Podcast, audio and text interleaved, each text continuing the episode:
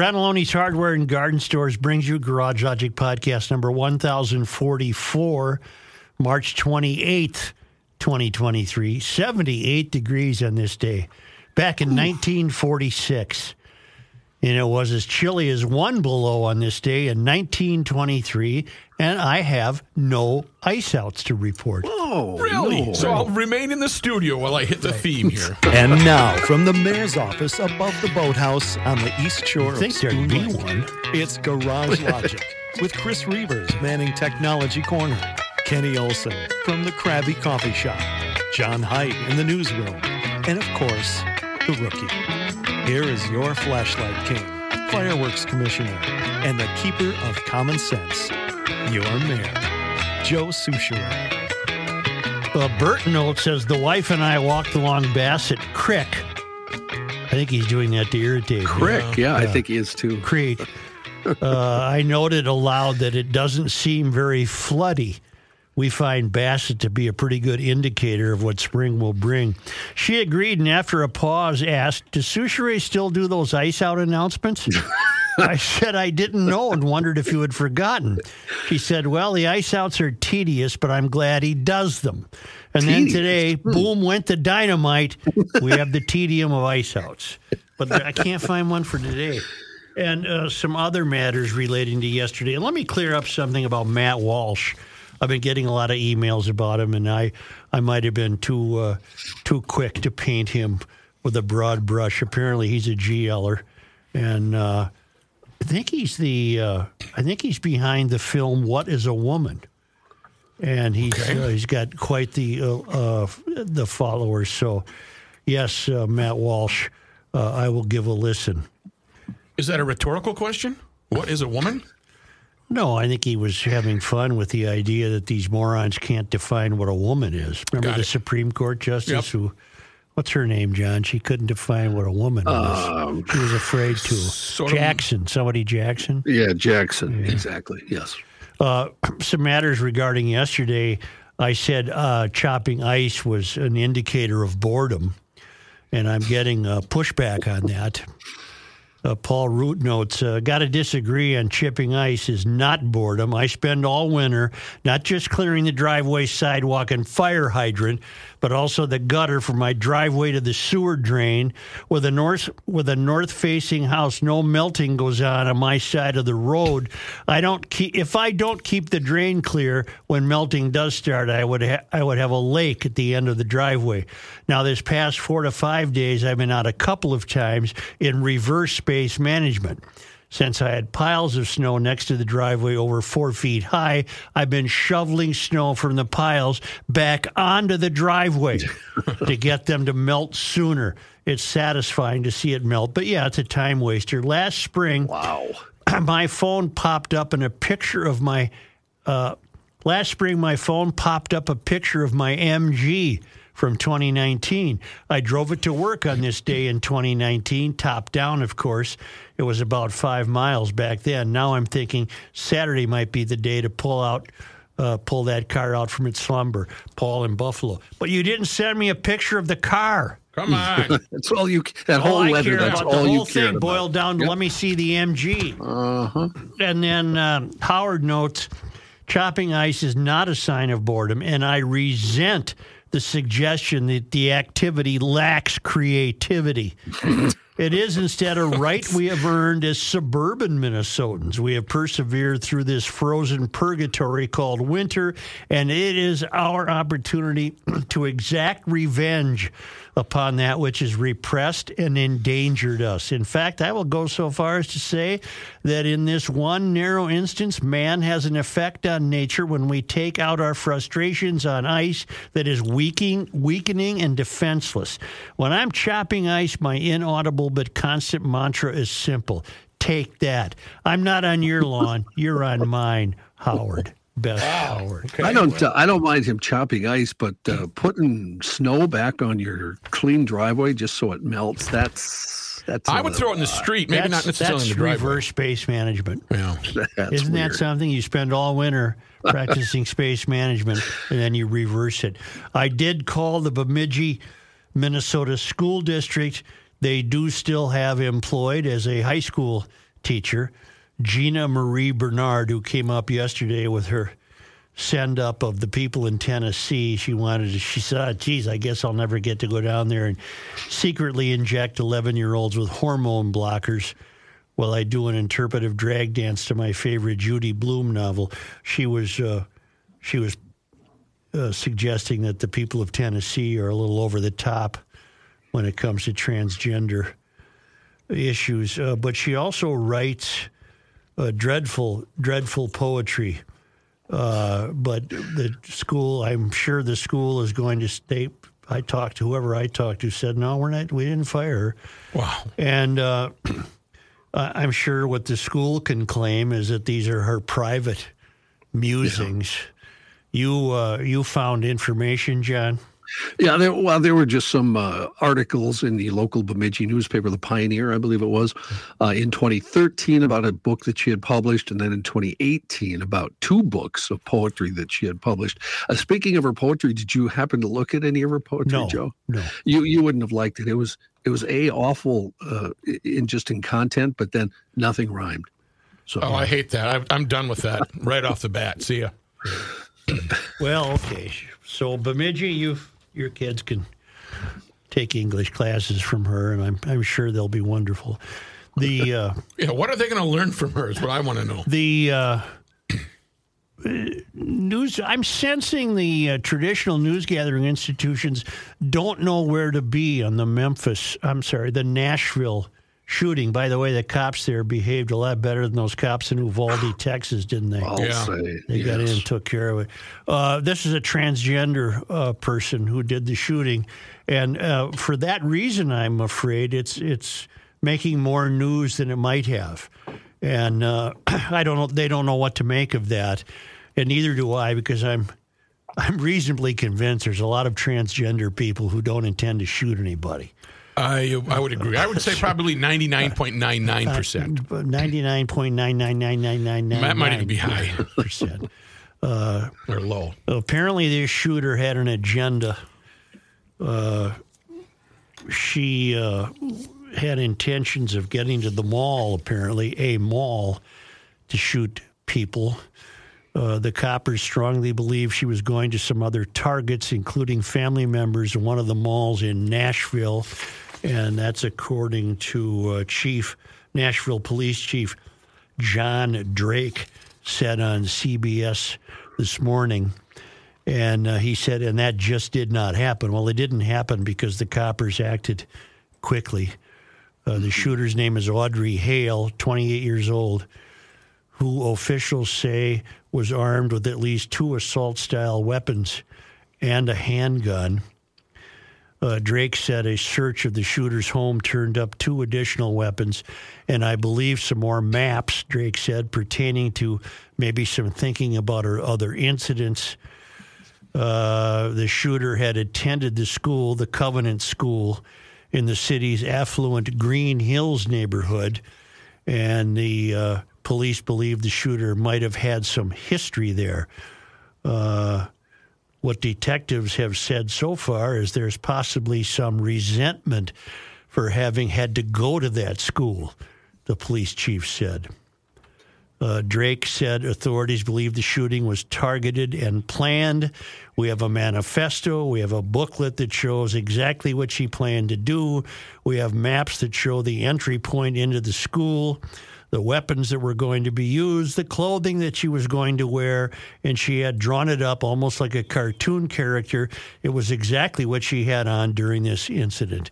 Hmm. Uh, this, of course, has reignited the discussion in this country about the availability of assault assault style weapons.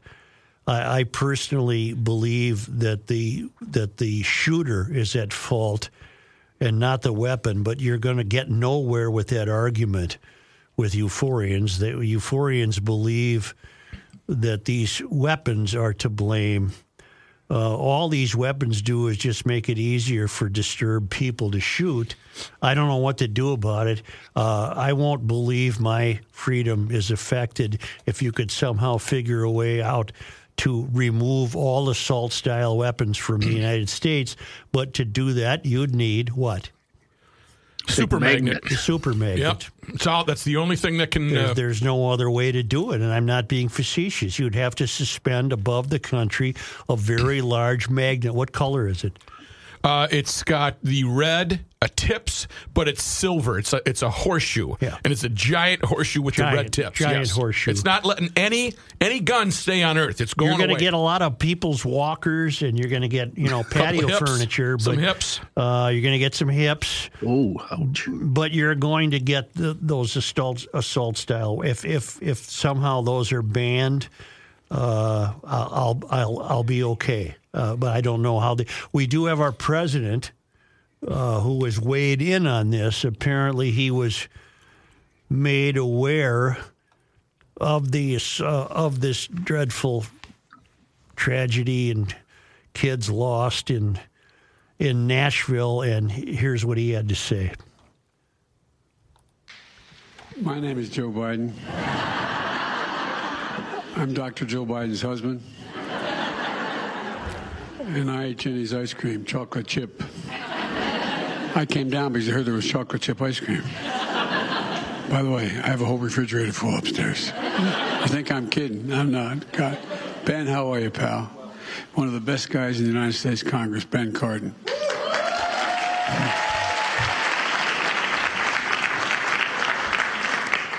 Folks, uh, Now he goes back to the podium. I just want to speak very briefly about the school shooting in Nashville, Tennessee. you know, uh, Okay. Ben- Then he goes on to say what you would expect him to say. But he walked back to the podium, put the handheld microphone down, and then started to address it. I, I have no idea what was going through his mind. At the very least, isn't that disconcerting? He's up apparently in the private part of the White House. He gets word of this shooting, and he comes downstairs to address the country.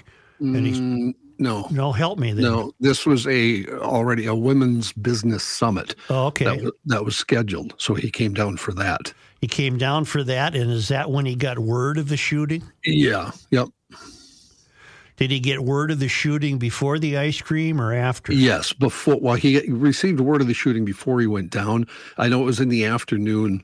I think two forty-five their time. Well, mm-hmm. watch so one forty-five our time, mm-hmm. and the shooting was at what ten our time. So he had to have already known about the shooting when he went down there. I would assume, but he didn't go down there specifically to speak on that. He went down there for the business summit address that he was supposed to make. Wouldn't that? Wouldn't a staff member intervene to say, you know what, we've got to go off script here? Uh, I know these ladies are here for the business, but we You would think, yes. this is yeah. Trump and everything, so to speak. Bad pun. So, so he play it again. Uh, you want the ice cream? Yeah. Ah, don't worry, it's just a little ice cream. Hang on. Uh, It's a transformer. nope, nope. The hell is that? It was on. It was still playing, so I have to cue it up again here. Oh. Uh, here we go. Just hoping there's not an ad this time. Okay. I'm Dr. Joe Biden's husband. And I ate Jeni's ice cream, chocolate chip. I came down because I heard there was chocolate chip ice cream. By the way, I have a whole refrigerator full upstairs. I think I'm kidding. I'm not. God. Ben, how are you, pal? One of the best guys in the United States Congress, Ben Keep it going this time.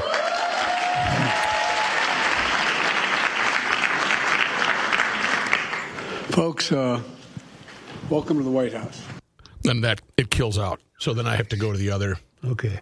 He was speaking four and a half hours after the shooting. Hmm. Ten thirteen was the shooting. Two forty three was the time he began speaking. So four and a half hours. My wife was so upset that she texted me yesterday and said the president came on and was doing a comedy routine. And Well, let's let's let's let's try to figure this out. He is coming down to address this women's group, right? Correct. Yep. And and that's how you might have started addressing a woman's group. Say, hey, I just came Sure. down. Uh, maybe you guys got some chocolate ice cream. I have some upstairs, and and then it, it must occur to him uh, to to address what happened in Nashville, and then he did. So Yeah, but um, he would have his handlers. He would have said, "Listen, I'm going to tell a couple of ice cream jokes and then address Nashville." I would advise him, "Are you crazy?" I doubt if he even uh, I, I doubt if he even had that. Well, that was spur of the moment. That was not scripted. Sure, that was just spontaneous gibberish. Uh, well, I don't know what to think, people uh, anymore. Uh, It, it was awkward, at least. okay. Reverse the roles. At least. Dial it back four years ago. What would the well, there would have reaction been be? out. There would have been outrage. Outrage. You think there's outrage here, or you or are we just dismissing him to be? There's there's outrage certainly. Well, you're right part of the wingers. Yeah, Yes. Fox News is going to go Yeah. crazy. So all the right, hardcore right wingers going to go nuts. So I what? think it was tasteless, but I mean, what do we do? Well, it's it's worse than tasteless. It's uh, it's disconcerting about his capabilities. It's it's uh, His moron ship didn't work there. right. His chip failed. I mean, and nothing will come of it. Maybe nothing should. I I don't know what to say about it except it's disturbing.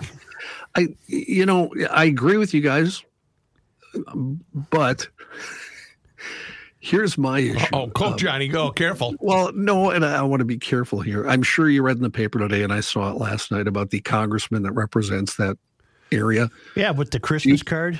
Yeah, do you think that's uh, tasteless and off kilter? Yeah, then? of course I do.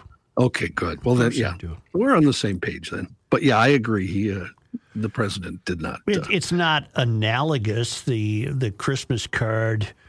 Uh, it's a congressman that represents the Nashville area, by the way. The, Yep. the Christmas card uh, did not follow a specific shooting within a few hours. That was it was just uh, that was just he, that was a guy playing politics and playing to his base and showing his voters that he owns rifles. Uh, I, do, I don't think that's an indication of of dementia on the part of the congressman. I think it's a demonstration of idiocy.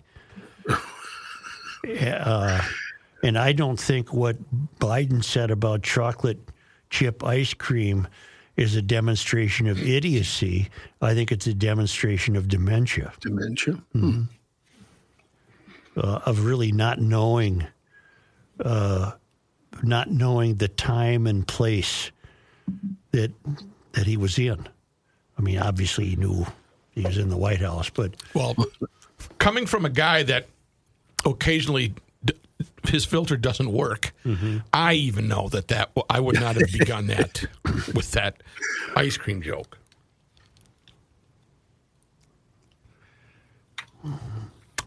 well, Yeah, okie doke. It's a bit odd, isn't it? That's a that's a good way to summarize that. It's a, it's an odd time we live in, Joe. I don't know if you've noticed. We really, really do. Uh, the euphorians, uh, as as they do, as, as as well as they might, that's their cause. Will suggest that this is another example to get rid of the assault-style weapons. Uh, I happen to believe that that disturbed person would have figured out a way to kill people. I, you know what? I never hear this, these people talking about the gangsters shooting each other in North Minneapolis. Never do. You've you've got these kids in North Minneapolis on a daily basis are shooting each other, often wounding and killing each other. Uh, now, would would there be more commentary about it if they were doing that? Uh, if they were doing that shooting with assault style weapons? Because to my knowledge, to my knowledge, none of the uh, shootings committed by the youth who are feral youth uh, loose in a gang war, uh, to my knowledge, they are not using assault style weapons. No, they're not. They're using stolen handguns or, or whatever they can get their hands on, but they're not using assaults. But I never hear anything about that.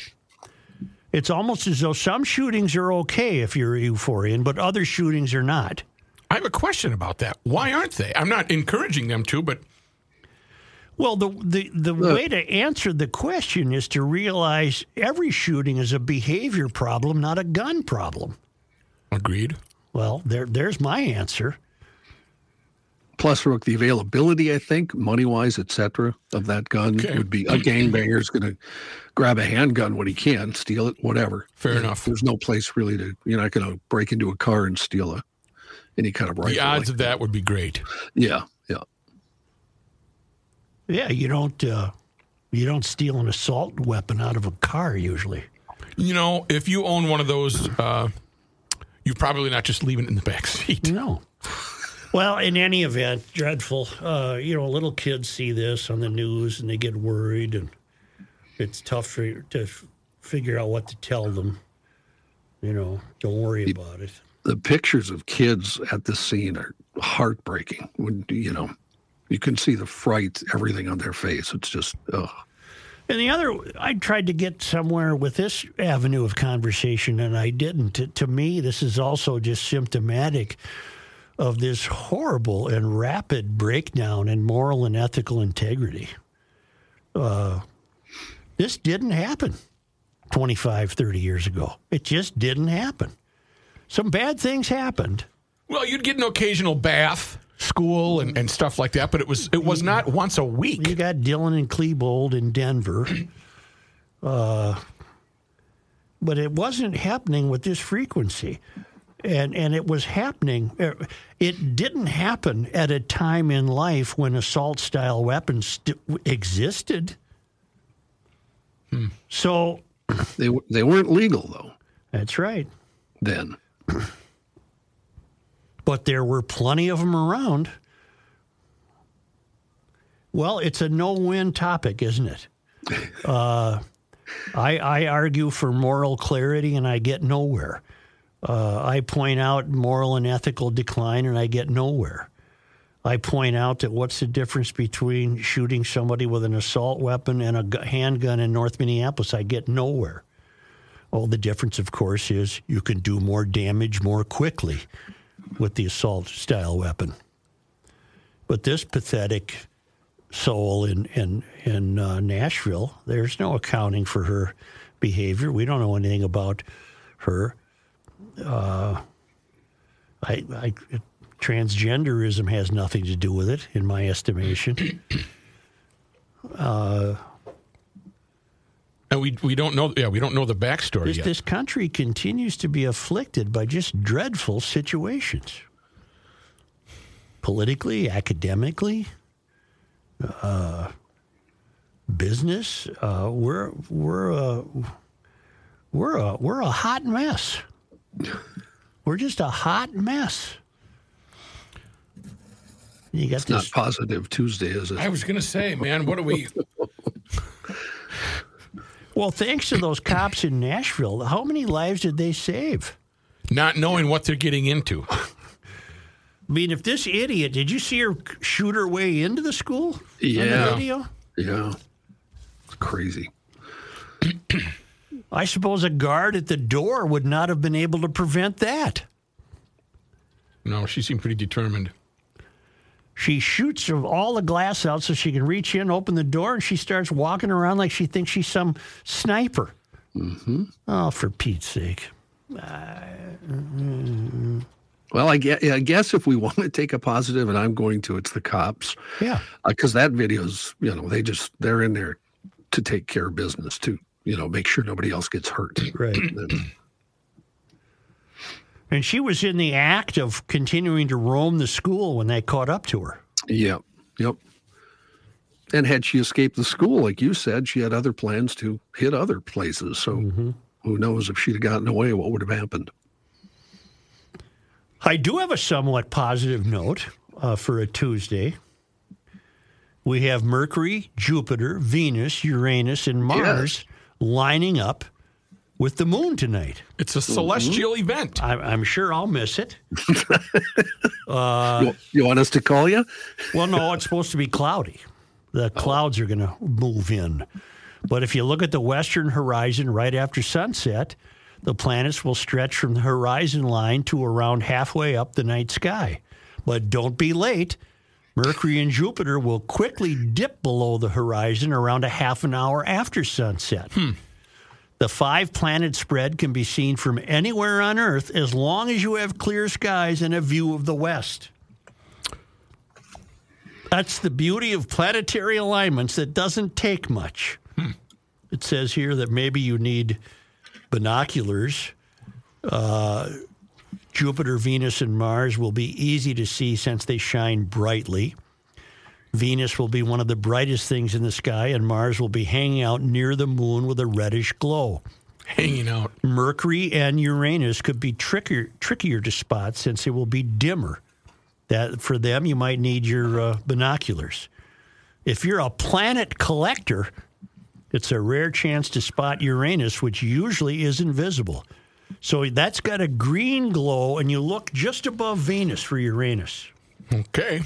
That's what you say. Why don't you just control yourself? I yourself? thought we were I thought we were pretty far into it without Reavers here. Yep. Yeah, I thought exactly. we, we, we made it a long a long stretch. I confess, though, I had to stop looking at Rook on the camera I wouldn't look at you either. There I was a not. five planet lineup last summer, and there's another one in June.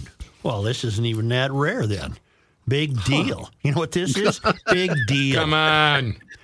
These alignments happen when the planet's orbits line them up on one side of the sun from the Earth's perspective.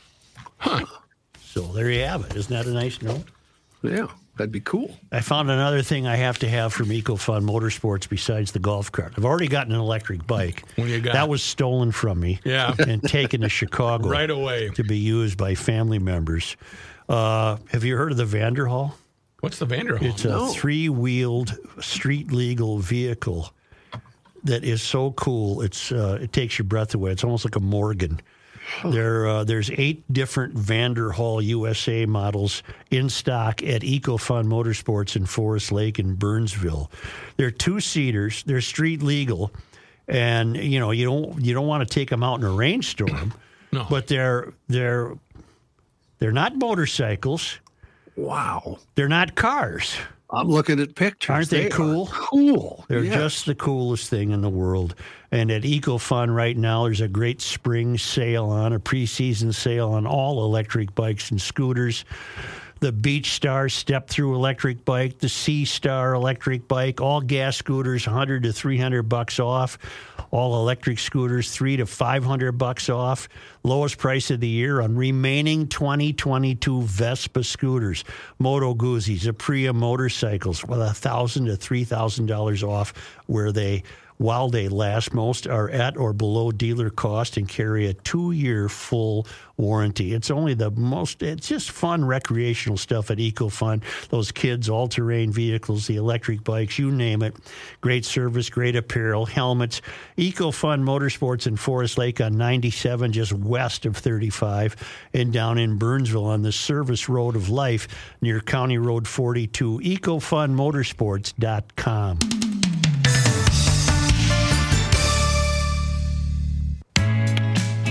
This guy wears many hats, just not indoors. Joe Souchere. A Toro zero turn mower from Tri-State Not hearing Bobcat it. will make your lawn look amazing. And no more turning laps. The engines and the decks are so powerful that you can just blast back and forth, drastically cutting your mowing time. Right now, Tri-State Bobcat has the best pricing on select model years, both the Time Cutter and the Titan zero turn mowers, ranging from 42 inches to 60 inches. Discounts 10 to 20% under the promo pricing. And I, I got to tell you, just check out. Ask them to show you the my ride suspension system. It's so cool. The whole seating platform floats. It's like riding on a cloud. So so awesome. If you obsess about your lawn a toro zero turn mower will make it perfect. Tri-state bobcat can also get you into a Tor- toro snowblower right now during the spring sale.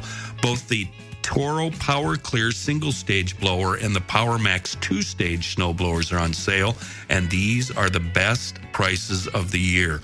Make sure you tell them you're a GLer when you swing into any one of the tri state locations Burnsville, Little Canada, and Hudson. And you can also see everything on their cool website, tristatebobcat.com. Uh, we understand that uh, Governor Walz will have to rent a house while the governor's mansion is being renovated. And it's it's sinking into me more and more that how could it possibly cost 6.3 million to renovate his house? when when you Um. before we get to Walz and where he's going to live, how could that be? Haven't we been dumping money into the old Irving It gets a lot of money all the time. Rudy, remember Rudy Perpich with the buckets? Yeah, Rudy took us to the attic and he showed a hose that he had drilled uh, or he had hanging from the roof and it was draining into a bucket. But uh, that alone should be alarming. Six. You can buy a hell of a house for six point three million You could tear that down and and, and, rebuild for six point three million. and never have to maintain it for the next ten years. There, there's where somebody should be taking a look. Six point three million to renovate the governor's mansion. Does that make sense? No, doesn't make. Uh, it makes sense for uh, the government to do big. something like it's that. It's not that big. No, it's neat inside and it's intricate. And but if they're going to try to, are they just going to fix it or are they going to try to restore? Restoration is expensive. They're upgrading a bunch of stuff, plumbing and all that fun stuff, electrical. That, yeah, but that still, sort of six point three million. Well, yeah, it seems outrageous. I agree completely. It's almost as outrageous as the fact that we have to pay three hundred and thirty grand for him to lease a house on Sunfish Lake. He's going to lease a house owned by Mike McFadden, who ran Great guy uh, up against, Al Franken. against Franken in 2014. It's out Vince Flynn way, where Vince built a house. Mm-hmm. And he's got, uh, it's what, 7,500 something square feet, Yep. three and a half acres on the lake, six car garage. Uh, and the property taxes, by the way, are, are less than many, many smaller houses. that are in the city proper. Their, their property taxes, figure. seriously, the property taxes in that house are about a grand less than many smaller houses in in St. Paul. Hmm, you don't say. I do say. Okay. but should, do you want me to call a former residence of the governor's residence to see if? No. What what could Jesse add? Although I certainly miss Jesse these days. Jeez, Yeah. Huh? talk about missing the politician you once had. I'm glad he uh, doesn't listen to the podcast, so he won't hear that, huh, Gov? Why? I said something nice. I know, but I don't listen. Yeah, of course not. But tell him when he talked about. Yeah. well, the only thing that's, you know, Walz has to live someplace if they're going to go in the governor's mansion and tear it up. And So we have a governor that's not paying property taxes. well, you, no, he doesn't have to. McFadden has is on the hook for the property taxes. right. You, the taxpayer, you're on the hook for the three hundred and fifty thousand dollar rent for uh, until what uh, something in fall of twenty twenty four. Yeah, I think with an option for extra June of months. twenty twenty four or whatever. I'd like to congratulate Mike McFadden on a very good business deal. I just don't know that the taxpayer should have. There's a lot of interesting facets to this story, and I, I'm going to start with $6.3 million is an obscene amount of money to restore that house. How? Why can't we break that down? What's what's? Is it four million for the roof? Two million for uh, new plumbing? I mean, two million. Well, that's that's what it's going to come down to, I suppose. New electricity, HVAC, dishwasher. I don't know what they're d- doing, but it, it you know the governor does not own a house. right. He does not own his own house. I learned that yesterday from Annette. Well, in the so, story. Uh, this guy is piling up such a retirement that it's incredible. He's going to get at least four pensions, if not five. He doesn't own a house, so he's been making no house payments. He doesn't have to worry about an automobile. That's eight years without a mortgage. It's just No amazing. property This guy's going to have millions of. I don't know how much a year. He's going to have a lot of money coming in every year. Yeah. And uh, so there's a number of facets to look at here. The what leaps out at me, besides the extraordinary amount of money to uh, renovate the governor's mansion, which it's an old Irvine house, Yes. as in Ordway Irvine. Uh, it was donated to the state back in what I'll check for you. 1960, late 50s, Yeah. what, whatever. Uh, okay. I don't think it shows much character on his part. I, I realize you got to live someplace, but you certainly aren't living anywhere. You're not putting your money where your mouth is. Why don't you live in a condo in downtown Minneapolis where they shoot fireworks off at your window on the 4th of July? Why don't you live in one of the many houses that I would imagine are available on Summit Avenue in St. Paul? Why do you need this grandiose place? And it is grandiose. It's 7,500, 7,800 square feet, Yeah. six car garage. It's on the lake, Sunfish Lake. it, it's just gorgeous. I'd like that. Oh, who wouldn't? I would too. A- And you you show no character whatsoever. It, this is one of the most tone deaf things he's ever done. Now he didn't do it, by the way. I mean, I'm sure he was apprised of it, but it's the Department of Administration that writes the checks and found the place and said, "Hey, Gov, here's. Do you want to live in this place?" And he probably said, "Yeah, that sounds great." And and off he goes. He's going to be completely insulated from all of the Minnesota values that he so, holds so dear to his heart. Uh, yes. Again, uh, not on the same uh, uh, range of President Trump. I was a little fooled by this guy. I thought he was more meat and potatoes. I was terribly fooled by this guy. I was. I thought he military background. Uh, yes, he's a, a, a liberal Democrat teacher. I just thought he'd have a little more. Maybe that's all we should have realized. That he was a, a, a teacher. 65 is when they uh, donated the um, Six, 1965. yeah. Clotilde and Olivia. Oh, The I'm number- sorry. I'm sorry. It's damn near an 8,000 square foot home. It's 7952. close. Five bedrooms. Well, how's he going to squeeze into that when the uh, governor's residence is 16,000 square feet? and get this the state, the state, no, the state has no money. Right. You are paying for $15,000 for new carpet. New carpeting in the house. well, Yeah. McFadden, they had that green shag. Uh, you know, they're a family of no class. the, the other part of this that it is an astounding number because 330,000 you think yeah it's that's a big number yeah I get That's it 17 But the- grand a month. I, that's the number I was going to bring up the Yeah. monthly lease 17,326 Yeah. imagine you're us normal fellas Yeah. going yeah my uh, my lease payment this month is 17,000 what this is this is better get out of radio. This is really this is really quite an example of how detached the third rail has become. yeah The balls on this guy to live in a house that's going to cost the taxpayers seventeen thousand three hundred and twenty-six dollars a month. And he mm-hmm. doesn't have, and the state, thankfully, we we don't have to pay the property taxes. We don't have to pay the insurance, but we probably have to pay the insurance.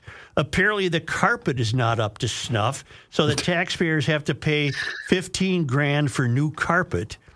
And of course, we learned that the Department of Administration has funds in its budget to cover the temporary housing costs, and the legislature doesn't need to take additional action. Well, they they presumably would not be taking additional action. What's what's to take? Uh, you just kind of throw your hands up in the air on top of everything else. I said, I said the country right now is in a hot mess. So is the uh, so is the state of Minnesota, and the the example he's setting here is just a dreadfully, dreadfully tone deaf example. I'm not saying he should go live in a five hundred dollar a month, eight hundred square foot apartment on University Avenue. I'm saying though that he should have done something more representative of the BS he pretends to uphold, and and this isn't it. This is the polar opposite of what this guy preaches. The polar opposite. he he pretends to represent average Minnesotans, none of whom have lease payments of seventeen thousand three hundred and twenty six dollars a month. None of whom demand that before this before the taxpayers start paying the seventeen thousand dollars three hundred and twenty six dollars a month that we need to provide fifteen grand for new carpet because I maybe Mrs. Walz didn't like the carpet. I have no idea. Let's see. Um, I looked. I'm at rent.com. Houses for rent Find in one on St. Summit Paul. Avenue. Well, I got one on Sargent Avenue for five grand a month. Uh, the collection at Highland Bridge, that's fifty eight hundred a month. Okay, now you got to factor in security because they can all they always hide behind that. Well, we need room for the security. Okay. Okay, there's plenty of homes in St. Paul that would have provided as much room for security as the Irvine Mansion near uh, near Lexington and Summit. Yes. Plenty. It's between Lexington and Victoria on Summit, on the east side of the street, and there's not that great of a property there. There's a nice side yard where you could park a state trooper car or whatnot. But I guarantee you, McFadden's place will have more room than the Summit Avenue place. Oh. so so you got to factor in security. They're gonna they get away with that, Right. They're gonna they you need security. Okay, uh, you're gonna have more room for security than you know what to do with at Sunfish Lake. You could park a fleet. one side of the house is you don't need to secure. It's a lake, Right. unless they're going to come after you in kayaks. I was just going to say they might boat in, Joe. Well, you can't use a motor on that lake, so it would have to be a canoe, a very quiet sailboat. Yeah. yeah. But no, that's no problem. Uh, it's a gorgeous little lake. It's not much of a lake, but it's it's gorgeous, and uh, th- this is an astonishing example of what what has become to the political class. And I would like to think that there are governors who would not have done this, but I'm I'm getting hard pressed to come up with come up with one. I I don't know. Uh, do they all just fall prey to the temptations of this wealth that is handed them? I, I, it's a it's a sad situation. This guy has no character whatsoever. Okay. Here's here's okay. Maybe I'll try to justify it for him playing devil's advocate here. Is he not going to run for a third term? And so to, at this point, yes, it would be political. Uh, it would cause him political harm to be doing this kind of ornate thing. I think you're probably right. I think and he just thinks, right. you know, I'm just going to give myself this little reward the last couple of years, their term. What well, is he? cheap guy doesn't even own a house. What's he going to do? Well, he'll probably, you know, beg, he'll get the sandwich board out there and start walking university when he's done. we'll work for food. And the taxes are less than many, many smaller houses. Yeah, that I would really feel like I've a heard that. sucker. I'd really feel like a sucker if I was in St. Paul right now. I lived in some place like that. I don't want to get out, but you know, what are you going to do? Well, there's there's places. At least on there's no River, potholes. There's places on River Boulevard, much smaller than uh, McFadden's house, and I know for a fact that the property taxes are thirty five grand a year on Mm. River Boulevard. If you do the math of what it costs to sleep in your own bed, you'd go crazy. And I know guys who have owned a, a house that was thirty five grand a year, and they've they sold. done that? They're done. No, I never have. No, they moved. so they're so. Uh, I suppose that I better not keep that up because the governor will say, "See how much money I'm saving you on property taxes." well, you're not saving it, Governor. McFadden's paying the property taxes. That's the one thing that the taxpayers aren't getting stuck for.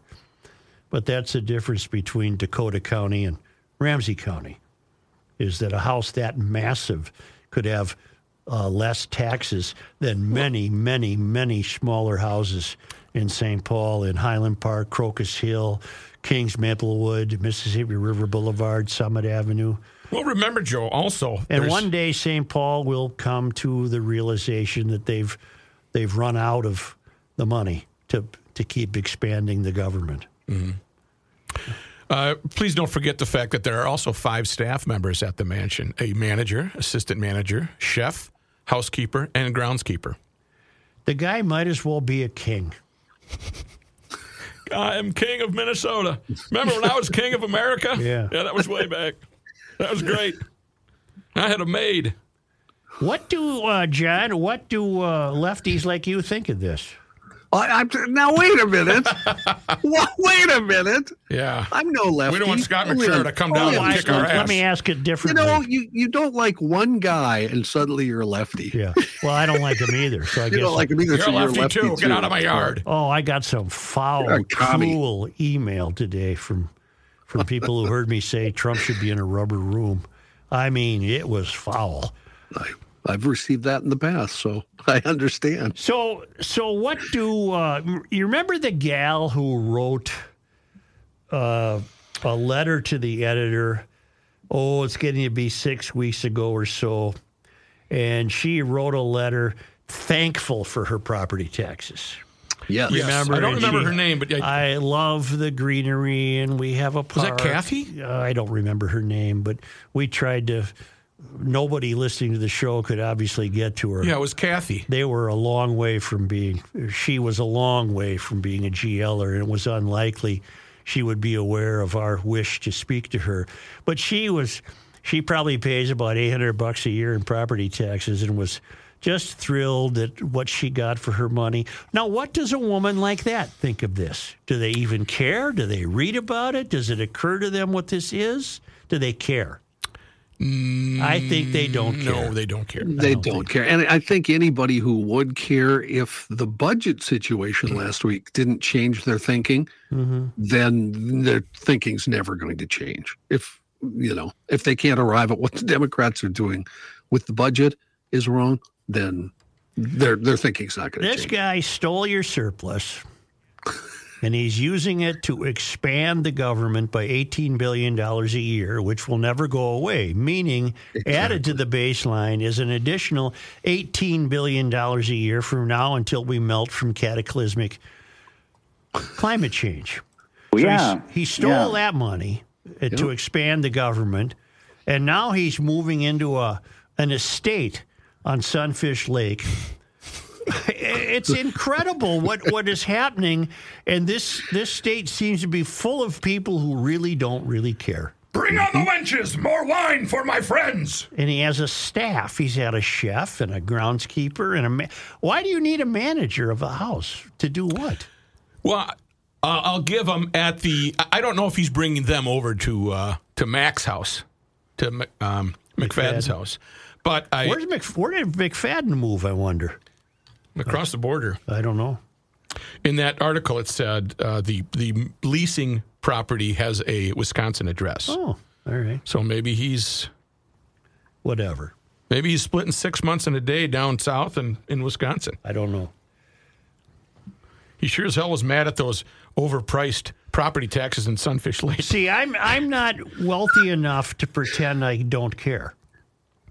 I think if I had eighty million dollars and I saw this, I still would care, It's just uh, just a lot less. he is uh, he is a tremendous disappointment as a guy. Just as a guy, he's proven to be a tremendous disappointment. I haven't given up getting him on the air yet, I, I but I think you. Ha- I think you're. I think you're okay to tell him that. You. I. Uh, well, he's not coming on with us. I'm not done yet. He's fully ensconced in the third rail. He's he's acting like a, a civil servant would. He's grabbing every piece of the pie he can find, and he's relishing it. And it doesn't seem to. If it did occur to him, it does not seem to bother him that he's that he's not living his promises. Uh, now, I don't know if he specific, you know, he, not that he specifically promised to uh, always live in a or, uh, closest to the tallest buildings and in the urban sustainable core. He's never, I'm sure, he's never promised that. But given everything he preaches about how safe we are and what a, what a what what a great job we're doing, the the cities are falling apart. Uh, crime is rampant. And uh, all he's done is guarantee that he's really, really made himself safe from that. yes. That's a, uh crime does not visit the shores of Sunfish Lake. No, no, but and okay. And then he'll be chauffeured there to Uh, from. I think he's got the Yukon or the Tahoe. Well, he'll be chauffeured, though. He doesn't even need to own a car. Now, maybe he owns one and in case uh, in case he and the missus want to go house hunting. Well, maybe He's driven. He's driven around. but he's chauffeured around, and now he's going to be chauffeured to a mansion that you pay for. And in the meantime, you are paying, we are paying for that preposterous $6.3 million renovation, which will be 10 million before it's done. yeah, that's that's the key.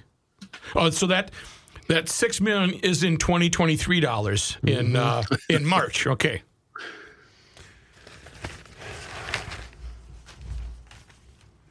I wonder what the euphorians say. The only thing I can come up with is they're they're not going to say anything because they're they just don't allow it to factor into their thinking. So what are they thinking about? What are they thinking about? What are They're they not. thinking about? They're, If this doesn't bother them, what bothers them? uh, they're not worried about their own and their numbers. They're worried about the other side and how they can chase after. They're they're willing to overlook uh, waste on their side because they're virtuous, but they're not willing to overlook any. There's no wiggle room on the other side, and that again is what's wrong with this country. Ten percent, ten percent. I'm in the eighty, right in the middle. Well, I, I don't think any governor should behave this way, Republican or Democrat. I think it's a poor example of behavior. It's a real f- character flaw. It, it was a chance for him to to display character, and he is not displaying any character. Right. I know a bunch of guys in the realtor realty business. I bet you I could find you a house on Summit the same size as the Irvine house that could be leased. I'm and I bet it would be cheaper. I'm sure of it. Have you gone up and down Summit and see the houses that are for sale? Many times. You've been there many times. Been there many times. it's just amazing. You're aware of the of of his. Well, I'm running out of time. Let's take a break, but first I want to tell you that uh, uh, Mueller Memorial's with us. Mueller Mortuary. They've been in the funeral business for more than 75 years. I've known the family almost that long. Not that long, because I'm not that old yet No. But I've known the family a long time. And uh, what they've done is take one of the most difficult times of life and made it more comfortable for people. I've been doing this for three generations. I know Scott and his family. I've had both my parents uh, interred by the uh, Mueller Memorial because they take care of the difficult details. Honest to God, they made it. They made it comfortable. They made it comfortable. They created events that ended up honoring loved ones and bringing families together. And ultimately, what you do is you're celebrating a life well lived. Hell yeah. You're celebrating a wife, a life well lived.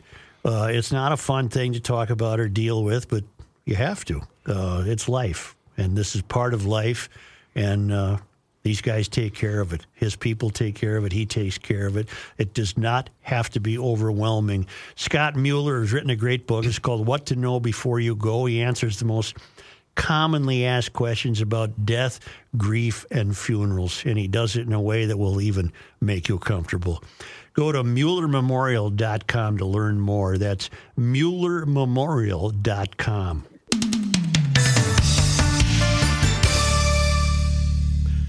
It's the Rook, and you know, for quite some time here, I've been telling you about Minnesota Masonic Charities online at mnmasoniccharities.org. I'm really happy that they're paired up with us in Garage Logic, getting the word out. Again, it's it seems so silly, but people go, "Oh yeah, that's the one with the."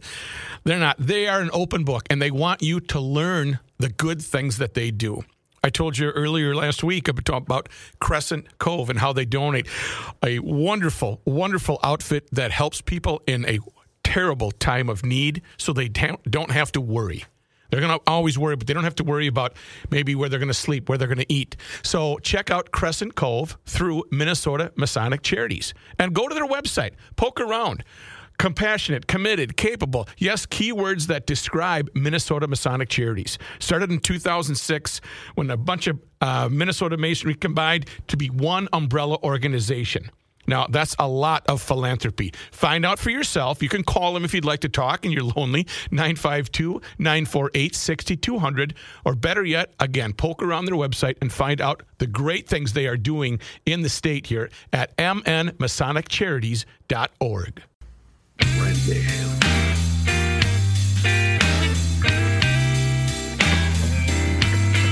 Here's a man who spends hours in hardware stores, sifting through the nuts and bolts of life. Joe Soucheray. Here's John Heighton. No, I'm gonna I'm gonna hear Kenny ah, first. Oh, you're right. We'll let Kenny talk first. Uh,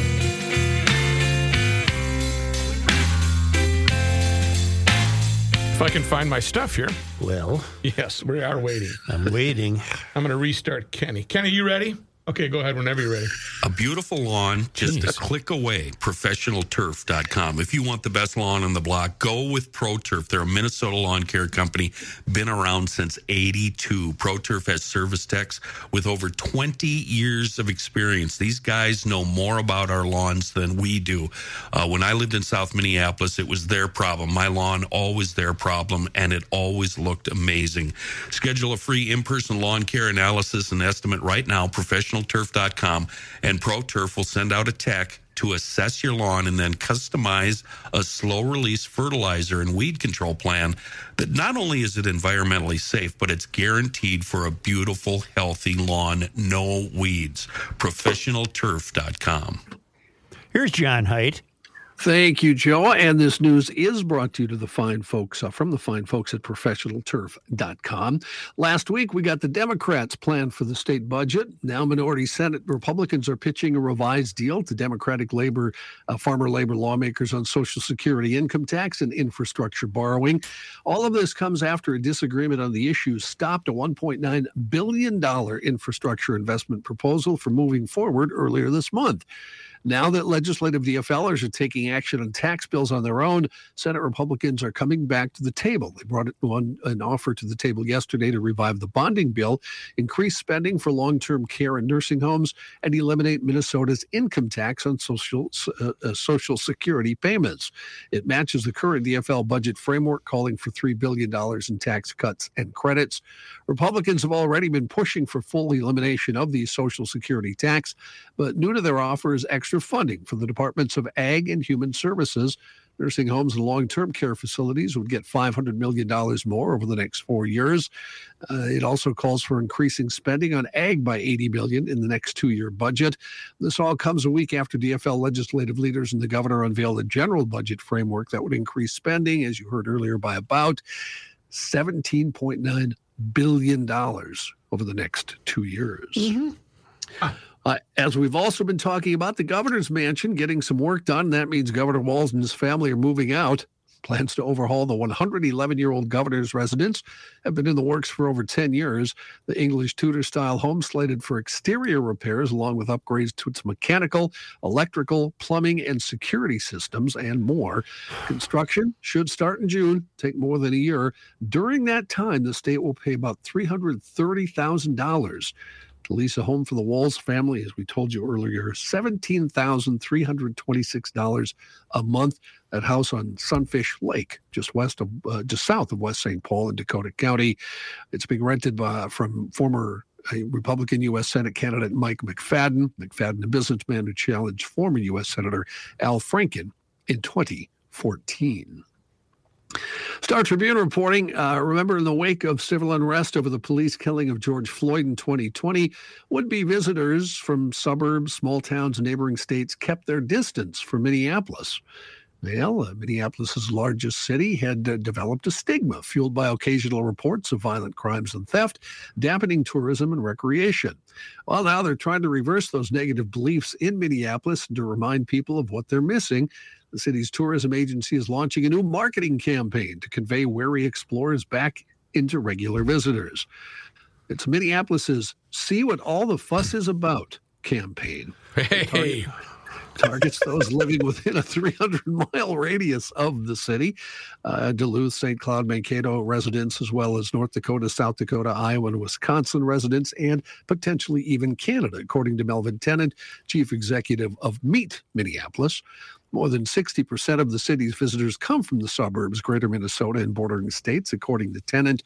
In 2019, Minneapolis hotel occupancy was at 69%. That fell sharply in 2020 and 2021 uh, to 21.4% and 29.9%. In 2022, occupancy did rise a bit again, up to 46.8%. Here's the second paragraph in the Star Tribune story about this. Mm-hmm. A stigma about Minnesota's largest city was fueled by occasional reports of violent crimes and theft, dampening tourism and recreation. How could the Star Tribune allow itself to be that disingenuous? Occasional reports. How about daily reports? Right. Yes. And and from the mole, I'm I'm noting that uh, this is happening now when crime is still an issue. There's not enough police, and the Hennepin County Attorney's new view of juvenile crime feels like the Music Man and a new kind of band instrument. Calling concerns for downtown a fuss is pretending violence, carjackings, etc., is almost like the kids in the Music Man not being able to play a band instrument. This is this is pathetic. These people in Minneapolis are lying to you. It's everywhere. It's everywhere. We're a hot mess. We gotta we gotta do something about this, you know. Occasional reports of violent crimes. Occasional. Really? Come on, Occasional? Joe, come see what the fuss is about. Come, Come on downtown, see what the fuss is about. yeah, right. From uh, up north, kind of a, a well, a, a different kind of story. A 20 year old man has admitted he used his truck to intentionally hit three deer while driving within city limits last week. The incident occurred March 21st in broad daylight on Highway 21 by the golf course, according to Minnesota Conservation Officer Anthony Bermel. Bermel said all three deer were paralyzed but still alive and had to be euthanized by an Ely police officer. Within 24 hours, Bermel and others began getting tips on who the driver may have been. Bermel, joined by a St. Louis County Sheriff's deputy and an Ely police officer, interviewed the driver, Casey Meadows, at his residence, and he admitted he hit the deer on purpose. There was never any good explanation as to why, according to Bermel. Doesn't make a whole lot of sense to me. Lock it's a 30 up.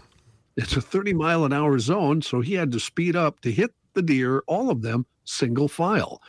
Bermel said the driver had a heavy duty bumper guard on his truck, so he sustained no damage to the vehicle in the incident. He was issued a citation for chasing or injuring wildlife by use of a motor vehicle. That's a misdemeanor with the $300 penalty. He was also issued state restitution orders for $500 for each deer. Meadows can either pay the ticket and restitution or challenge them in court. Court records show Meadows paid citations for having a loaded firearm in a motor vehicle in 2021 and not having a current sticker on his snowmobile earlier this year. Bermel said the deer incident has caused a stir on social media in the Ely area, with some people suggesting officers should issue more severe charges. But Another week and But Bermel said Minnesota statutes, good to hear from you, Kenny, are limited in this case, noting there is no provision for this crime in the state to take away Meadows' hunting or fishing privileges. Yeah, except if you hurt animals, you'll hurt people. Lock this fruitcake up. A sense of resentment might have played a role in a 28 year old's deadly attack on a private Christian school in Nashville, according to police there. The shooter, Nashville resident Audrey Hale, had no previous criminal record before opening fire at the Covenant School, killing three children and three adults, authorities say. While officials originally said the shooter was female, Hale is believed to have been transgender and identified as a male. Hale had carefully planned the attack with detailed maps and surveillance, according to police. While the shooter may have targeted the Covenant school, the police chief stopped short of saying she was going after any specific people. There are also indications Hale had planned to target other locations, according to the chief. Covenant's head of school, Catherine Kuntz, was among those killed. The police said she targeted random students in the school. Whoever she came in contact with, she fired rounds. She shot her way through a locked door to gain entrance to the school. The former student is alleged to have left behind writings being studied by local and federal investigators. Looks like former New Jersey Governor Chris Christie is seriously considering a run for the Republican nomination for the presidency. Town hall meeting last night at the New Hampshire Institute of Politics. New Hampshire, of course, a frequent stop for presidential candidates in the early voting state. Christie blasted Donald Trump. Said the country needs someone with guts to take Trump down in 2024. He said he himself would decide in the next two months whether he's running. Christie says he backed Trump until right after the 2020 election when Trump said he had won the election. Christie said the final straw came on election night in 2020 when Trump stood behind the presidential seal and falsely claimed the election had been stolen. Christie said, quote, when you put yourself ahead of our democracy as president of the United States, it's over. House Speaker Kevin McCarthy said this morning he's growing increasingly concerned about President Biden's unwillingness to negotiate on lifting the nation's borrowing authority, saying in a letter to the president that the White House position could prevent America from meeting its obligations and hold dire ramifications. Rather than open direct talks on the debt ceiling, which the Democrats agree have to be raised, Biden and his party's lawmakers are challenging Republicans to publicly present their own budget proposal, something McCartney hasn't done. Uh, McCarthy, excuse me, has not done. Political observers say the Democrats are betting on voters not liking cuts Republicans want to make to the budget if they're made public. Should we uh, come back with some more news after a quick message? Well, I think we should, John. And right now I'm going to tell you about Welter Heating, Ray and Welter Heating, online at welterheating.com. And this is the kind of it's the tis the season, huh? Tis the tis season? the season right now. It's the season where you just made it through with your furnace and it was making some funny noises. Don't just shut it off and forget about it. You need to have those issues addressed for those 20 below zero days, and the Welter team can do that. You can go online to welterheating.com. You can request an appointment, or you can call them. Go old school. They're going to answer the phone 612 825 6867. They have been around for 100 years, so they know all the noises, they know all the nooks and crannies, and they're going to be upfront with you because you're a garage logician. Four generations have worked at this place, and you know what? They're right there in Minneapolis. They don't have the fancy jingle. They didn't start five years ago, they started 100 years ago. So I want you to trust them. And they're going to trust you to call them right now, 612 825 6867. Those noises aren't going to go away. So use Welter, welterheating.com or 612 825 6867. Don't forget to tell them you heard it on the Garage Logic podcast. Heat your shelter with Ray and Welter and tell them that the Rook sent you.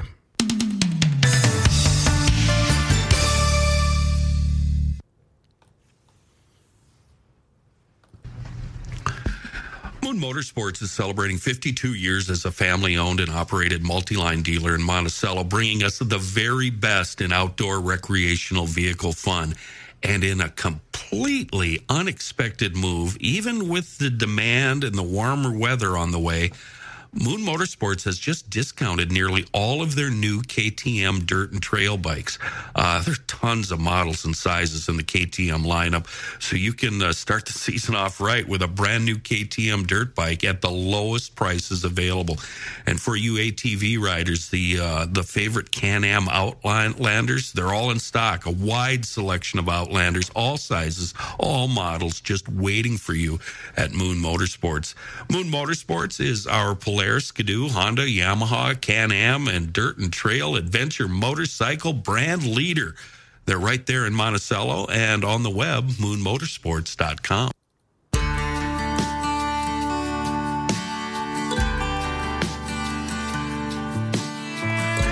You cannot stop him.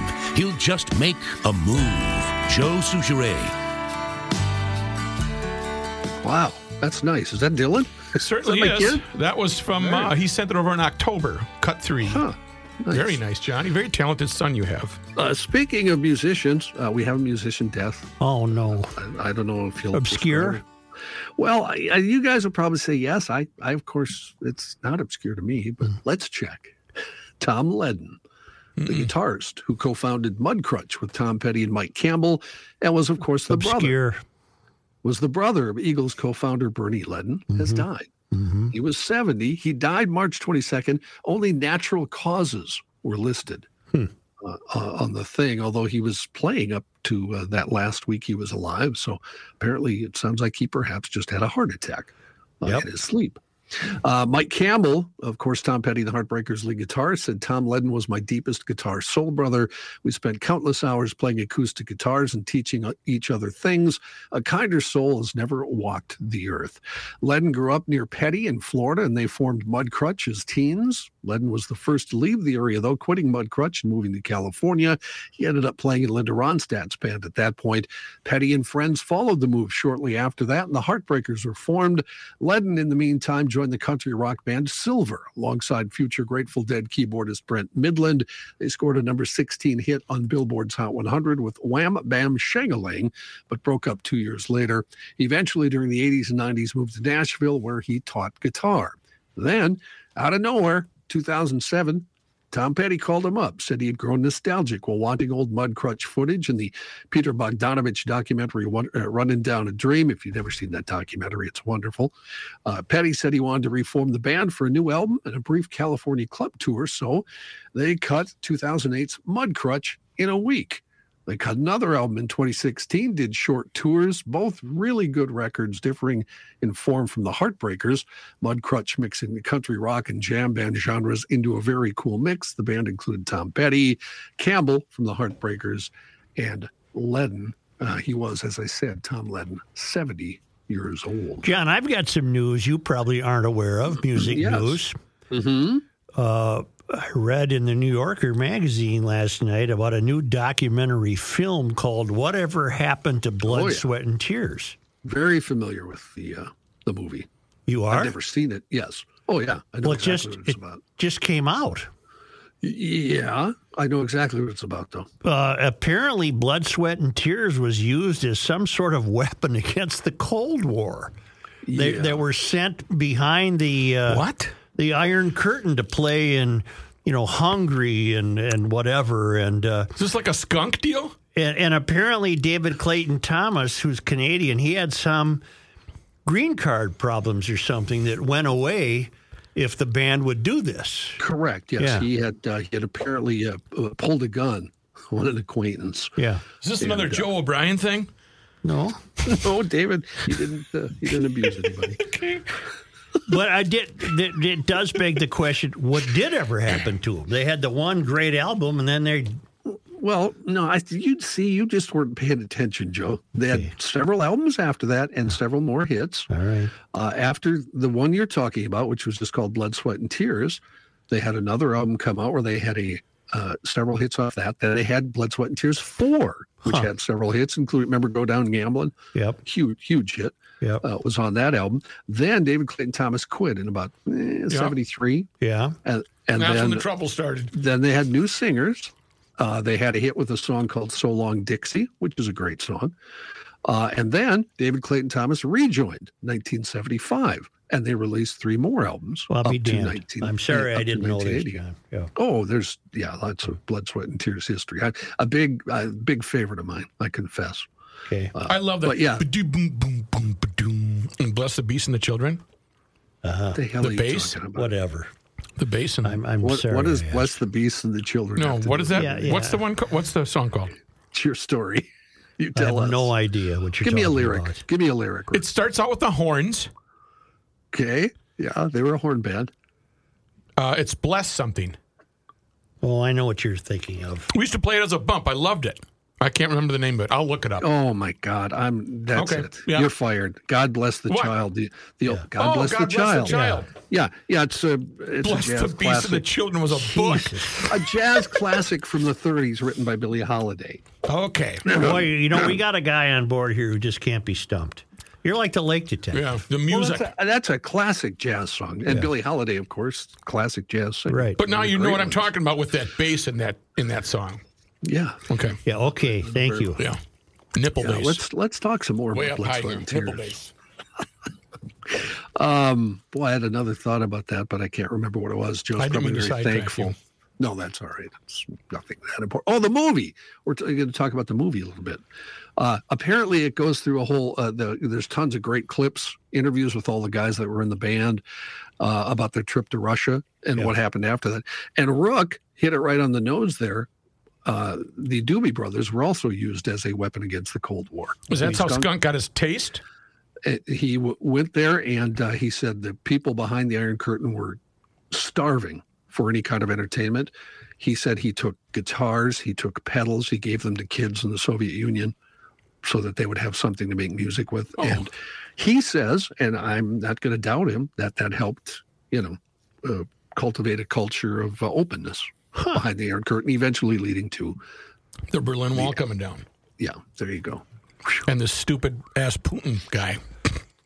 Yeah, unfortunately, it didn't Right. last. Didn't, wasn't all It di- didn't take. peaches and cream. In Florida, the board of the Tallahassee Classical School pressured Principal Hope Carrasquilla to resign last week after an image of the David. You guys know the David, right? Yeah, I've seen it in person. Lucky. Yeah. Well, they showed it to a sixth grade art class, and apparently some parents were quite annoyed by it. Well, this. it's just a sculpture. It's Maybe uh, they should call him the little David. no, it's it's fine. Carrasquilla believes the board targeted her after three parents complained about a lesson including a photo of the David, a 17 year old, uh, 17, 17 foot nude marble sculpture dating from 1504. The work is considered a masterpiece of the Italian Renaissance, depicts the biblical David going to fight Goliath, armed only with his faith in God. Yep. Carrasquilla said two parents complained because they weren't notified in advance that a nude would be shown. A third parent called the statue pornographic. No, it's Come it's on. not. It's not pornographic. One addendum to this story Michelangelo's Renaissance masterpiece, The David, uh, on Sunday invited parents, the Florence Museum did, where it's at, invited parents and students from the Florida Charter School to visit after those complaints. No word if they'll take them up on that. Really? How but how much of a priss do you have to be? Pretty much. Wow.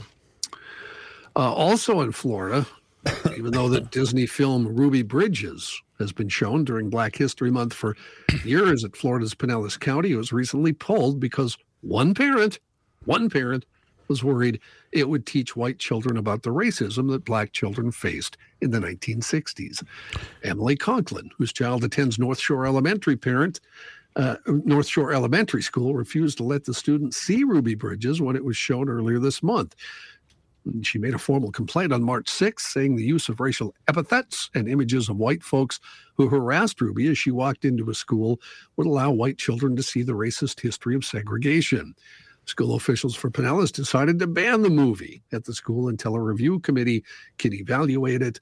Conklin, one of two parents who refused to let their children watch the movie after the elementary school had sent out permission slips, which included a link to a trailer two weeks before the movie was shown to classes. Well, she's an idiot, and there's a lot of them out there.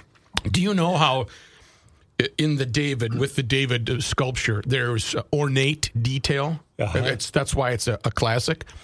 My wife um, took an art course at the U of M, and one day they were going to do some drawings, and out comes the uh, Barry. Yeah. And um, he completely disrobes, and she is to the class is to you know do the picture. So she had had good detail in the arms up here, up here, but downstairs she just was like a bloop, real quick. She she didn't go into detail on the. Um, she was very shocked by that. All right. Is that too much go. information? It really was. Okay. It's not much of a story. giving all of us older folks There wasn't something much to David. He wasn't, uh, you know, it wasn't one of these deals. Right, that's what I'm saying. The little David, I call Yeah, him. yeah. there actually i read yesterday a reason for that in one of these stories Shortage of marble. they- no it was purposely done to not draw attention uh, to that region because they wanted the the meaning of the statue to be bigger if that makes sense Right. Well, when you look seriously, when you look at the statue, the arms, the chest. It's a very modest swimsuit area. yes, but I'm saying everything in detail. It's he's got the Beautiful piece of he's work. got the six pack going. Yep. Giving us all a giving all of us older Didn't get a lot of folks dates after that, though. I think when he, you know, I, uh, I got my. I uh, want John to do the news now. giving all of us older folks something to shoot for. A 91 year old Colorado man took about a 24 mile trek to become the Guinness World Record holder for oldest person to cross the Grand Canyon rim to rim on foot. John Jepkema, 91 years and 152 days old, when he and his group of friends finished up their five day backpacking hike. The group started on the North Rim's North Kaibab Trail and descended 14.3 miles and 6,000 feet to the bottom of the canyon, where they headed toward the Bright Angel Trail and ascended about 9.6 miles and 4,500 feet to the South Rim. That's a feat. So wait a minute, wait a minute. So he Yes, went sir. The, the long way Yeah. From start to finish, not just walk down across it on the ground. Right. Correct. He went the length of it. Yes. That's a feat. Up and down, and yeah, yeah, exactly. Uh, he said he got ready for the attempt by walking five to eight miles a day for four months. Wow. Jepkema said, I did lots of walking with a full backpack and as much trail and elevation changes as possible. I would walk three miles to morning coffee with a 30 pound pack and then walk back home. You say, "Wow!" Is it because you're jealous Well, that he walked that much? My feet kill me, and this guy's 91. Okay, so I, I, I, you know what? I sense that in your wow. You're That's like, man, amazing. I wish I could do that. That's amazing. well, and congratulations. you feel like you're 91. No, but uh, that's. Uh, I mean, I walk, but that that guy. is- walk. I walk every day. but I don't know if I have that in me. That's fantastic on his part, John. Thank you. Uh huh. Yeah, fine. Sounds pretty good. Uh, why don't we just take a break and we'll come back? That's the point. Another week, another. You know what I'm about to say, right? Maple Grove Lock and Safe, another big sale. Actually, the sale runs a couple of weeks. You can save up to $400 on select bronze, colonial, Fat Boy Jr., and Centurion safes. Don't wait because this deal won't last forever. As a matter of fact, April 12th is the end date on this sale. The Liberty Safe made right here in the USA with full transferable lifetime warranties and the best fire protection you can get. And the owner and proprietor, Rich, he'll set you up with professional delivery and installation. There's a website and a phone number. Website first, maplegrovelockandsafe.com. If you want to call Rich directly, 763 494 9075. They're at 6901 East Fish Lake Road. The big sale, Liberty, Colonial, Fat Boy Jr., and Centurion Safes, all on sale through the 12th. Check them out, maplegrovelockandsafe.com.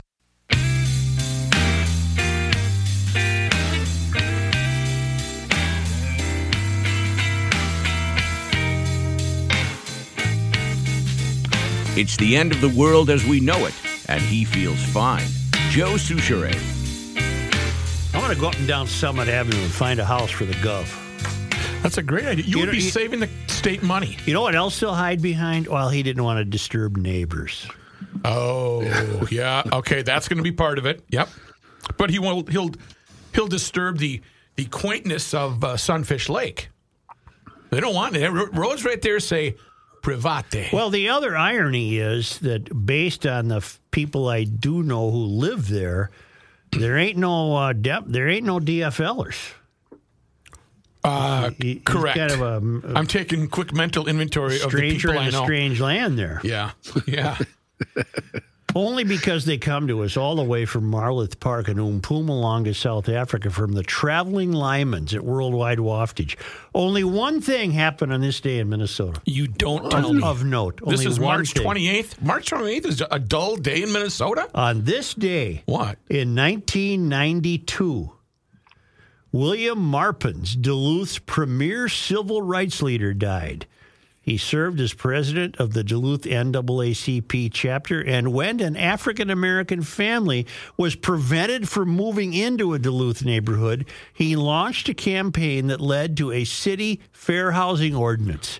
He also organized a food drive for poor African Americans in Mississippi when white truckers in the South tried to block the shipments. He, pers- he persuaded Duluth Teamsters to deliver the food. Good for him. Sounds like a uh, hail fellow well met. William Maupins. He uh, he was well known in the Duluth area. and he died in 92? He died on this day March in 28th. 1992. Okay. On this day in history. I'm shocked that there's not anything else. That's it. That's all we did Minnesota. on this day. one thing. One thing. One, thing. I don't know who it is that decides these things. Because there's more stuff that happened. You would think some other stuff happened. You know, but uh, Southdale opened or something like that. we don't know. Yeah. All right. Thank you, uh, GLers. Yeah, I think we did okay. We didn't need either one of those two morons, huh? Well, we'll see. A couple of mine, yeah, a couple of uh, mistakes on my part here that Reeves will mock me for, but I think we'll be all right.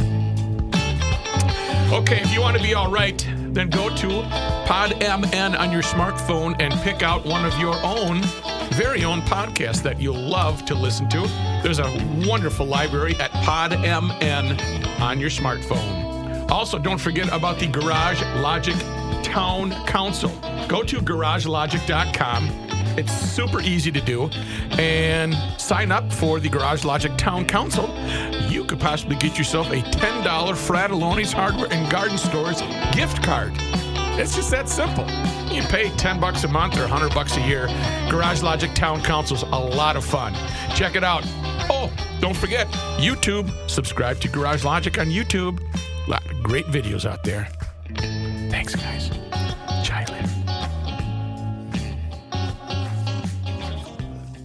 It's time once again to check in with our guy, Mr. Money Talk, Josh Arnold, who's on the line with us. No better time than right now to pick up that phone and give Josh a call for that free 48 minute financial consultation. The number to dial 952 925 5608. That number again, 952 925 5608. You can make that call, and with Josh, you know what you get. He always gives you straight talk without sugar coated advice. And some of that straight talk right now includes possible recession time. Josh, what can you tell us? Is a recession in the cards? I don't know. I really do not know, but I've been listening to numerous strategists, commentators, other money management professionals who keep talking and have been talking since the Fed started raising interest rates a year ago and the that a recession was in the bank. Count on it. A recession is in the bank, they have said, because the short term interest rates are higher than the long term rates, also known as, as an inverted yield curve. And then they have pointed out to other things that have been happening in the bond market, not just in the government bond market, but in the junk bond market, where currently the yield spread between the, we'll say, worst bonds, triple C, and some of the better bonds, the investment grade bonds, is an all time high, signaling that numerous companies in the triple C category will be unable to pay their debts and or could default on their debts. Add to this issues in the commercial real estate business as leases start to get renewed. Uh, many commercial real estate companies are unable to renew at past rates, and numerous companies are looking for less space. Now, this has a lot to do with the pandemic and the work from home uh, ethos that has uh, hurt many many companies in many metropolitan areas. Uh, it is also going to cause or could cause some delinquencies and or defaults on on uh, uh, high grade or not high grade bond or high grade mortgages, but commercial mortgages, which in turn could hurt banks. And as you're probably aware, we're right now in the midst of a bit of a banking crisis. I have stated before that I am not a bank investor, really don't want to be a bank investor, and banks right now uh, with um, with the FDIC on them, with regulators now focused back on them, with the need to have more capital, are going to be very, very tight in their lending, which could create a little bit of a credit crunch. All of that could lead to, you know, a broader economic slowdown or a recession. Now, one of my friends, Chris Dvorak of Dvorak Technical Research, uh, who also happens to be my technical analyst, you know, has said that his economics professor had stated that economics is a matter of getting what you expect. And if more people expect a recession, well, that could could lead to one. And if, and I say if, we have a recession, it will be one of the most advertised and well anticipated recessions around. And if that is the case, then many stocks, as I'm a stock guy and more particular a growth stock guy, many stocks may have already priced that inevitability or as or as uh, these strategists and investment people say it's they have already priced a lot of that uh, downside in. Me, I keep looking for companies that still have or still are able to grow their earnings uh, from growing sales, even if those sales, as the economy slows a little bit, also slow down. So to me, the focus should still be on companies that generate a lot of cash and provide a good or service that people can't be without. Thanks, Josh. You heard him, GLers. What great information right there. And now is the time to pick up that phone and make the call for that free 48 minute financial consultation. The number to dial 952 925 5608, where you will always get straight talk and you'll never get sugar coated advice. Investment services offered by Josh Arnold Investment Consultant LLC, a security investment advisor. Past performance is no guarantee of future results. All investments involve risk. All comments and opinions are Josh Arnold's and do not constitute investment advice. Chris Reavers is a paid endorser.